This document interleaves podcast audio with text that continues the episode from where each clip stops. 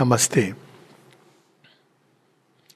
Call for the yoga Shri Aurobindo ने एक शब्द प्रयोग में लाए हैं। जैसे बाकी जगहों पर हम लोग जब योग के लिए जाते हैं तो दीक्षा होती है। ट्रेडिशन में यह है कि दीक्षा होती है। आप जाते हो गुरु जी आपको देखते हैं, अपने वो, अपने तरीका होता है उनका, जज करते हैं कि आप तैयार हो कि नहीं। तब वो आपको योग के लिए दीक्षा देते हैं, किसी आध्यात्मिक पथ के लिए, और तब हम उस पर चलते हैं। तो शेयरबिंद ने आध्यात्मिक जीवन को और योग को एक बहुत विशाल दृष्टि दे दी है। एक बहुत विशाल कैनवस दे दिया है। काफ़ी कुछ इसको बाहर की ट्रैपिंग से फ्री कर दिया है। तो उसी में से एक चीज़ जो शेयरबिंद ने कही है, वो है कि तुम योग के लिए तैयार हो कि नहीं? ये इस तरह से इस योग में नहीं है कि कोई आपको कहेगा कि अब तुम तैयार हो, दीक्षा दे देगा। यहाँ पे जो दीक्षा होती है, ये अंतर दीक्षा होती है। और अंतर दीक्षा कैसे होती है? ऐसा नहीं होता कि आप आश्रम में आए, कोई वरिष्ठ साधक आपको कह दे। इवन जो लोग आश्रम में रहते थे, उनको कई बार ये नहीं पता चलता था हैव यू बीन एक्सेप्टेड और नॉट एक्सेप्टेड प्रश्न करते थे शेयरविंद से पत्र हैं? तो शेयरविंद कहते हैं the fact that you have been working here you have been given work means you are accepted क्योंकि लोगों को लगता था, एक दिन शेयरविंद बुलाएँगे, पंगत में बिठाएँगे। ऐसे इनिशिएशन होता है ना कहीं कहीं पर। आपको पूरे पचास लोगों को एक हॉल में ले जाके पंगत में बिठाते हैं। एक्चुअली होता है। और उसमें से गुरु सिलेक्ट करते हैं, ये इधर आ जाओ, ये उधर चले जाओ। फिर उनको बिठा करके मंत्र दिया जाता है। This is a process by the way in many places लेकिन शेयरविंद बहुत आगे की चीज़ करते हैं, क्योंकि वो तो हृदय हृदय में बसे हुए हैं। तो ही कैन डू दैट तो वो अंतर दीक्षा यानी कॉल फॉर द योगा योग के लिए स्पिरिचुअल लाइफ के लिए आपका आप तैयार हैं कि नहीं है? कॉल को क्या ट्रांसलेट करोगे? आपको उसका बुलावा आया है कि नहीं आया है? बुलावा वर्ड अटपटा सा है। तो हम ये कह सकते हैं कि आप इस समय आप उसके लिए तैयार हो कि नहीं, और whether you are fit ready for the yoga और नॉट पहली चीज़ हम लोग इसमें यह समझ लें कि पौंडिचेरी आने का मन करना is not synonymous with call for yoga कल्पना करो कि अगर ये जगह पौंडीचेरी नहीं होती अलास्का होती या अल्जीरिया होती। कितने लोग जाते है ना? केवल वो जाता है जो कहता है हाँ, मैं तो भगवान के पीछे पागल हूँ। जहाँ भी चले जाओ आप हाँ मैं चला जाऊँगा। तो ये कई कारणों से लोग भगवान की ओर मुड़ते हैं और वो उचित है ऐसा नहीं कि अनुचित है। इस संसार में कष्ट है दुख है आर्थ भाव से, अर्थार्थी। कुछ लोगों के जीवन में समस्याएँ होती हैं, कष्ट होती हैं, कुछ लोगों की क्या पड़े भरी हुई हैं। तो कभी कभी क्षणिक वैराग्य भी होता है जीवन से। कोई घटना हो जाती है, कोई मृत्यु हो जाती है, कोई लॉस हो जाता है, धोखा हो जाता है। तो लोगों को ये लगता है कि ये जीवन व्यर्थ है। तो उनके हृदय में आता है कि हाँ बात तो सही है, सब लोग कहते हैं, भगवान ही सत्य है, राम नाम सत्य है। तो ढूंढते हैं कौन सा वाला भगवान जो कन्वीनियंट जिसके संपर्क में रहे हों, वो चले आते हैं। लेकिन जीवन ऐसे नहीं पीछा छोड़ता, ये वैराग्य थोड़े दिनों का होता है। इसलिए शेयरविंद बहुत ज़्यादा इस योग में वैराग्य की बात ही नहीं करते हैं।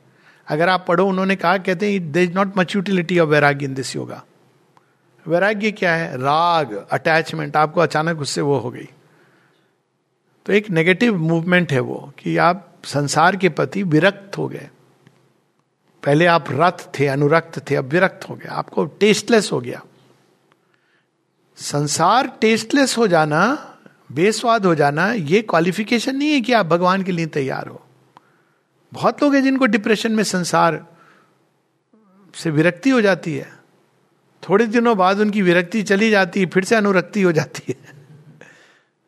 मोमेंटरी वैराग, फिर अनुराग। तो ये इट इज़ नॉट एनफ लेकिन आप भगवान की ओर मुड़ सकते हो। भगवान ने कभी ये नहीं कहा कि आप मेरी ओर नहीं मुड़ सकते हो। आप जब कॉल आएगी तभी we can pray to the divine जैसे माता जी कहती हैं कि to seek the divine protection and grace you can do it any आप योग पथ पे चल रहे हैं, नहीं चल रहे हैं, कहीं पर भी आप रिसीव करोगे, अगर प्रे करोगे, कितने लोगों का ऐसा उदाहरण है? आश्रम की बात छोड़ दीजिए शेरविंद योग की बात छोड़ दीजिए जो भगवान को जिस भी रूप में पुकारते हैं it is they are you know they get the help फिर कुछ लोग होते हैं जो संसार को देख के या तो उस बहुत भयानक लगता है संसार या उसमें उन्हों, उन्होंने कोई प्रकार का चोट पहुँची है तो भगवान की ओर चले जाते हैं किसी आश्रम में चले जाते हैं बस जाते हैं। वहाँ लाइफ में चैलेंजेस उतने नहीं होते अलग प्रकार के चैलेंजेस होते हैं। पर अलग प्रकार के चैलेंजेस का ये होता है, आप उनको फे लो या ना लो, आपका बाहर का जीवन चलता रहेगा। बाहर की लाइफ की समस्या ये है कि आपकी बाहर का जीवन दुबर हो सकता है। तो ये एक तरह का मुड़ना है। कई बार ये मुड़ना, अपने अंदर एक डीपर मुड़ना कैरी करता है। व्यक्ति मुड़ता है बाहरी कारण से, क्योंकि जीवन दुभर लगता है। लेकिन हो सकता है कभी कभी कि भगवान इसको एक साधन के रूप में उपयोग करें और लेटर ऑन आपके अंदर कॉल आ जाए। लेकिन केवल इस कारण से मुड़ना is not call but it can become a beginning तीन प्रकार के वैराग्य होते हैं, तामसिक वैराग्य, जिसमें आदमी एक डिसअपॉइंटेड रिकॉयल या जीवन से जुगुप्सा, कौन करे? बहुत झंझट है। शादी, ब्याह, बच्चे जॉब कठिन है। तो एक टेंडेंसी होती है उससे वैराग, वो एक तामसिक रिकॉयल मेहनत से डरना, एक स्टेट ऑफ़ तमस में एफर्ट जितना कम हो मिनिमम हो। और ज़्यादातर आश्रमों में आपको ये प्रोविज़न होता है। आपको कम से कम रोटी, कपड़ा, मकान मिल जाएगा। बाकी आपके ऊपर है। आप क्या तो अगर आप अपनी डिजायर्स में बहुत ज़्यादा नहीं हो तो यू कैन लिव कंफर्टेबली पर ये तामसिक वैराग is not enough for spiritual life आप स्टक हो सकते हो स्टेट में for ever for a long time दूसरा होता है राजसिक रिकॉयल वैराग्य। वो टेम्पररी होता है। वहाँ आपने एफर्ट किया लेकिन फ्रस्ट्रेट हो गए। थोड़े दिनों बाद राजसिक रिकॉयल में, वैराग्य में ये टेंडेंसी होती है, वापस वो लाइफ पर जाता है। कोई व्यक्ति है जो अपने पर्सनल रिलेशन में दुखी हो गया, आ गया भगवान आपकी शरण में। यहाँ उसने कोई संबंध जुड़ गया। वो माता जी कहती थी कि तुम इसलिए कहती डिपार्टमेंट छोड़ देना। वो तो तुम्हें वो चैलेंज लाइफ का आएगा, कहीं ना कहीं आएगा, किसी रूप में आएगा। तो राजसिक वैराग्य लेकिन रिकॉयल उस तरह का है टेम्पररी डिससेटिस्फैक्शन उसमें भी उतनी एनर्जी नहीं होती कि वो आपको भगवान की ओर ले जाए। आप उस स्टेटस में रह सकते हो और भगवान का नेचर है, सबको शरण दे देते हैं। तो रहता है व्यक्ति, उसमें कोई, भगवान इस तरह नहीं लेते, अरे तू राजसिक वैराग्य से आया, तामसी ही डज नॉट जज आ गया तो चल ठीक है, आ जा। कुछ तो होता रहेगा तेरे अंदर। उनकी उनकी प्रेजेंस है तो तो it will help in one way और दी अदर लेकिन जो वैराग्य सच में उपयोगी होता है, वो सात्विक वैराग्य है। सात्विक वैराग्य कैसे डिस्टिंग्विश किया जाता है? जब आपके अंदर कुछ घटना हुई या नहीं हुई। लेकिन आपने बुद्धि के द्वारा, विचार के द्वारा या तर्क के द्वारा संसार के नेचर को जान लिया। आपने देख लिया, जान लिया कि इसमें कुछ है नहीं। ये बहुत लिपापोती है। नाम लक्ष्य मुझसे लोग पूछते, अरे, अमेरिका घूम के आए। घूम के होने का क्या है घूमने का उसमें भाई? बहुत बड़ी प्रॉब्लम है, जाओ आप वीज़ा ये सब करके, फिर उसके बाद आ जाओ। What is the what is the big thing लेकिन एक होता है, चमक, मन पता नहीं, अभी भी होती है। क्या करके आ गया? अरे, अपने घर में आके विश्राम करो, शांति से क्या प्रॉब्लम हो? आप क्यों घूमना चाहिए क्या है घूमने का? वही मॉल्स हैं स्टोर्स हैं, जैसे सब जगह होते हैं। बट ये होती है एक, लोगों के अंदर एक टेंडेंसी तो सात्विक वैराग्य में आप जान लेते हो कि देर इज़ नथिंग रियली ये चमक धमक सब बाहर की है। ये, या आप विचार द्वारा जान लेते हो, ये टेम्पररी है। ये क्षणिक है। ये साथ है, ये टेम्पररी है। अब इसका मतलब एसेटिक टेंडेंसीज में क्या करते हैं? लोग छोड़ देते हैं उसको। लेकिन शेयरविंद के योग में आप टेम्पररी के अंदर इटर्नल को लाते हो। साथ टेम्पररी है, पर प्यार इटर्नल हो सकता है। बड़ी अजीब बात है। सच बात है साथ टेम्पररी तो सब जानते हैं। और नहीं तो कुछ नहीं तो मृत्यु के बाद तो चले ही जाएगा बंदा। अनलेस एक साथ ही गए तो फिर और प्रॉब्लम झगड़ा करते करते जाएगा, पता नहीं कहाँ तक। पर जनरली मृत्यु के बाद तो चल ही जाएगा। लेकिन आप इस टेम्पररी चीज़ में शाश्वत प्यार ला सकते हो। ये मनुष्य को दिया गया है। कुछ लोग होते हैं, कहते हैं फ़िज़िकल साथ तो हमेशा नहीं रहेगा तो बेटर यहाँ उसकी बात नहीं हो रही, वो एसेटिक स्पिरिचुअलिटी की तरफ़ है। परंतु आप संसार के नेचर को देखते हो कि ये इम्परफेक्ट है और लिमिटेड है। इसमें भी दो दृष्टिकोण है। आप अगर इस संसार को लिमिटेड से हट जाओ तो वो इम्परफेक्ट भी नहीं लगता है। आई गिव एन एग्ज़ाम्पल आप एक कालखंड में जीवन को देख रहे हो, छोटे से जीवन को तो बहुत लिमिटेड बहुत इम्परफेक्ट लगता है। अब आप जूम आउट करो कि वास्तव में एक प्लानिंग है, आगे चल के आप रियलाइज़ करोगे अपनी दिव्यता को, ये उसके स्टेप्स हैं तो आप बोलते हाँ पिक्चर परफेक्ट है। किसी भी पिक्चर को आप एक सीन देखते हो तो आपको क्या समझ आएगा? उस बेसिस पे आप जज नहीं कर सकते हो। जब पूरी पिक्चर देखते हो तो you say it is a perfect world where you go through all the experiences that are needed to manifest the divine within इसलिए माँ कहती है कि the more you discover the perfection within yourself the more you will discover it outside in the world बड़ी paradoxical चीज़ है। हाँ शेयरविंद इसके आगे के परफेक्शन की बात करते हैं, जहाँ नेचर का भी परफेक्शन होना है, वो भी इसमें अंतर्निहित है।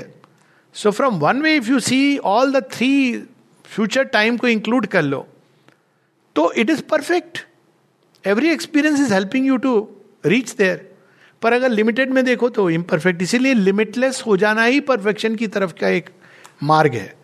जो लिमिटेड कालखंड में जीता है लिमिटेड चेतना में लिमिटेड मैमर जीता है वो आ, संसार से बहुत दुखी होता है विक्षिप्त होता है। तो जब आप ये देखते हो कि लिमिटेड में मैं इम्परफेक्ट हूँ और लिमिटलेस में परफेक्शन की संभावना है तो वो एक पॉजिटिव कॉल होती है। वो पूर्णता की तरफ़ जा रहा है। अपूर्णता से घबरा नहीं रहा है। वो देख रहा है कि ये संभव है। ये एक तरह का attraction the search for perfection for progress मानव से ऊपर भी कोई अवस्था है। मैं शेरविंद के योग में तो बहुत आगे की उन्होंने बात कह दी। पर इवन ये कि मेरे अंदर एक दिव्यता है, मैं उसको उद्घाटित करूँ। उससे भी आगे होती है to be attracted to the divine for the sake of the divine divine कोई सेकेंड ऑप्शन प्लान नहीं होता है। ह्यूमन बीइंग फेल हो गया, चलो भगवान की ओर मुड़ जाए। भगवान भी बहुत चतुर खिलाड़ी है। कहता अच्छा पता है तू क्यों आया है? और कोई ना कोई टैग अलॉन्ग करवा देंगे आपको। फिर आप थोड़ी देर बाद भगवान बैकग्राउंड में चला गया। ये वो तब तक करते रहेंगे जब तक he does not become your number one priority why does he want it to be so not because he is egoistic I must become number one priority but because वही, उसी में आपका कल्याण है। भगवान कौन है? वही पूर्णता जिसको आप खोज रहे हो। तो जब हम उनको प्यार करते हैं, तभी हम उनकी चेतना में ग्रो करने लगते हैं। तो उस दृष्टि से जब हम देखें तो call for the yoga is not कि संसार से हम या जीवन से व्यक्तिगत जीवन से डिससेटिस्फाइड हैं। इवन सात्विक वैराग्य, दो सात्विक वैराग्य के अंदर आपने संसार को देख लिया, जान लिया, समझ लिया। अब आप आगे बढ़ना चाहते हैं। पर जो रियल कॉल होती है, जब आप भगवान की ओर, भगवान के लिए आप आकर्षित हो रहे हो। When you turn to the divine for the sake of the divine यहाँ तक कि आपको बाद में ये भी पता चले कि नहीं, ये है, वो ये कठिनाइयाँ हैं, वो कठिनाइयाँ हैं। But you will go because आप उनको प्यार करने लगे हो। वैसा ही व्यक्ति योग पथ की कठिनाइयों को एंड्योर करेगा और फेथ को बनाए रखेगा। क्योंकि जीवन की कठिनाइयों से अगर हम भाग के जाएँगे तो स्वाभाविक है कि वो कठिनाइयाँ तो किसी ना किसी रूप में आएँगी। They are challenges evolutionary steps तो अब संसार से भाग के तो हम भगवान के पास चले गए। जब भगवान के पास भाग के जाएँगे, वहाँ भी आएगी, तब आप क्या करेंगे? Ultimately we have to understand कि this is the nature of the world आज के तारीख में यह अपूर्ण है, ये लिमिटेड है। तो जान लो इसको। अब भगवान पूर्ण है और वो इनफाइनाइट है। ये पहली चीज़ जब हम ये जान लेते हैं। तो क्या हमारे अंदर पूर्णता की प्यास है? क्या हमारे अंदर उस दिव्य आई एम सेइंग दो तरह से हम मुड़ सकते हैं। कि उनके जो गुण हैं, क्या हमारे अंदर दिव्य प्रेम की प्यास है? क्या हम दिव्य ज्ञान चाहते हैं? या हम इस लिमिटेड ज्ञान से? और इसकी पहचान होगी। अगर सच में हम ज्ञान चाहते हैं तो हम वो सब करेंगे जो हमको ज्ञान की ओर ले जाएगा। दिव्य प्रेम को चाहते हैं तो उस ओर जाएँगे। क्या सच में हमको उस शांति की अपने अंदर अभिप्सा होती है, आवश्यकता महसूस होती है? वो वाली शांति नहीं कि झंझट जमेले से दूर होके शांति। नर्मदा के तट पर बैठ के हम शांत करेंगे अपने आप को। गंगा जी के पास जाके हरिद्वार में आश्रम ज्वाइन कर लेंगे। वो शांति नहीं, वो ठीक है, वो एक इजी ऑप्शन है। पर वो शांति जो भगवान के स्पर्श से आती है। एक ये रूट है, दूसरा, बस भगवान जिस रूप में आया उनसे प्यार हो जाना।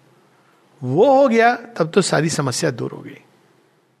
कई बार लोग मुझसे पूछते हैं, भगवान से प्रेम में तो मेरा तो उत्तर बड़ा सिंपल है। भगवान से प्रेम आप करते हो कि नहीं, वो एक दूसरी बात है। पर माँ श्री अरविंद से आप प्रेम किए बिना कैसे रह सकते हो? जिन्होंने संसार के प्रति जो करुणा, प्रेम, जिसके कारण उन्होंने अपना पूरा यज्ञ किया ऑफकोर्स वो भगवान के ही रिप्रेजेंटेटिव हैं या उन्हीं का अवतार हैं। तो in that sense they are one but इनसे आप प्रेम किए बिना कैसे रह सकते हो? तो लोग ये पूछते हैं कि सक्सीड किया कि नहीं? ये इरेलीवेंट चीज़ हो जाती है। उन्होंने जो किया, ये और बात है कि इस पर टॉक्स हुई भी हैं कि how the effort has succeeded and even it paves the way for success वो एक दूसरी भूमि है। लेकिन वो होता है भगवान से प्यार हो जाना। एक होता है संसार से वैराग्य हो जाना। ये काफ़ी नहीं है। दूसरा होता है भगवान से प्यार हो जाना। That is what is call for the yoga अब भगवान से प्यार है, प्यार का बहुत लेवल्स हैं। पर प्यार मतलब बस यही प्रिय है। इनके ही जैसा हमको, इनके ही साथ एक होना है। इनसे ही संबंध जोड़ना है। फिर उसके बाद संसार धीरे धीरे जो छूटना है, छूट जाता है, जो जुड़ना है, जो मुड़ना है, ये सब अपने आप होने लगता है। So call for the yoga is a positive thing अब ये किस व्यक्ति के अंदर क्या चल रहा है, उस व्यक्ति को देखना है। No buddy else can say कि आप संसार से विरक्त होके झंझट झमेले से भाग रहे हो, क्योंकि कठिन लग रहा है संसार। वो व्यक्ति को पता होगा या भगवान को पता होगा। या भगवान की ओर आकर्षित होके जा रहे हो। क्योंकि इट इज़ द वन जो who is worth contacting having connecting with uniting with तो call for yoga is that positive part जहाँ you want the divine for the sake of the divine जहाँ भगवान ही आपके जीवन का ध्येय हो जाते हैं, फिर आपके जीवन में कठिनाई आए, नहीं आए, साधारण जीवन से दस गुना ज़्यादा आए यू वोंट माइंड इट क्योंकि वो पथ का हिस्सा है, लक्ष्य आपको पता है, गंतव्य पता है। जो कठिनाई से भाग रहे वो जब कठिनाई आती हैं, भगवान के रास्ते में तो उसको बेयर नहीं कर पाते हैं। कई बार वो भगवान को ही ब्लेम करने लगते हैं। क्योंकि उनको ये लगता था कि जीवन आसान हो जाएगा। पर भगवान की प्राप्ति कहीं अधिक बड़ा चैलेंज है। ये वर्ड करेक्ट नहीं है भगवान की प्राप्ति but I am using because is the common word भगवान को प्राप्त। आप भगवान के हो सकते हो। पर जो भी है द पॉइंट इज़ कि अगर आप भगवान के रास्ते पे चलना चाहते हो, ये सोच के कि अब मेरा रास्ता बड़ा, भगवान जीवन में सब अच्छा अच्छा होगा, जैसे हम चाहते हैं अच्छा होगा लेकिन कोई ज़रूरी नहीं कि जैसे हम चाहते हैं। जितना महत संकल्प, उतना बड़ा चैलेंज संसार में किसी मनुष्य को खुश करने के लिए आपको कुछ चीज़ें छोड़नी पड़ती हैं। और भगवान को पूर्णता से पाने के लिए आपको सर्वस्व छोड़ना पड़ता है। बाहर से नहीं। वो इजी है। बाहर से छोड़ना बहुत आसान है। अपने अंदर से ईगो से जो जुड़े हैं ना हम चीज़ों से, उसको छोड़ना पड़ता है। That is the difficult part नमस्ते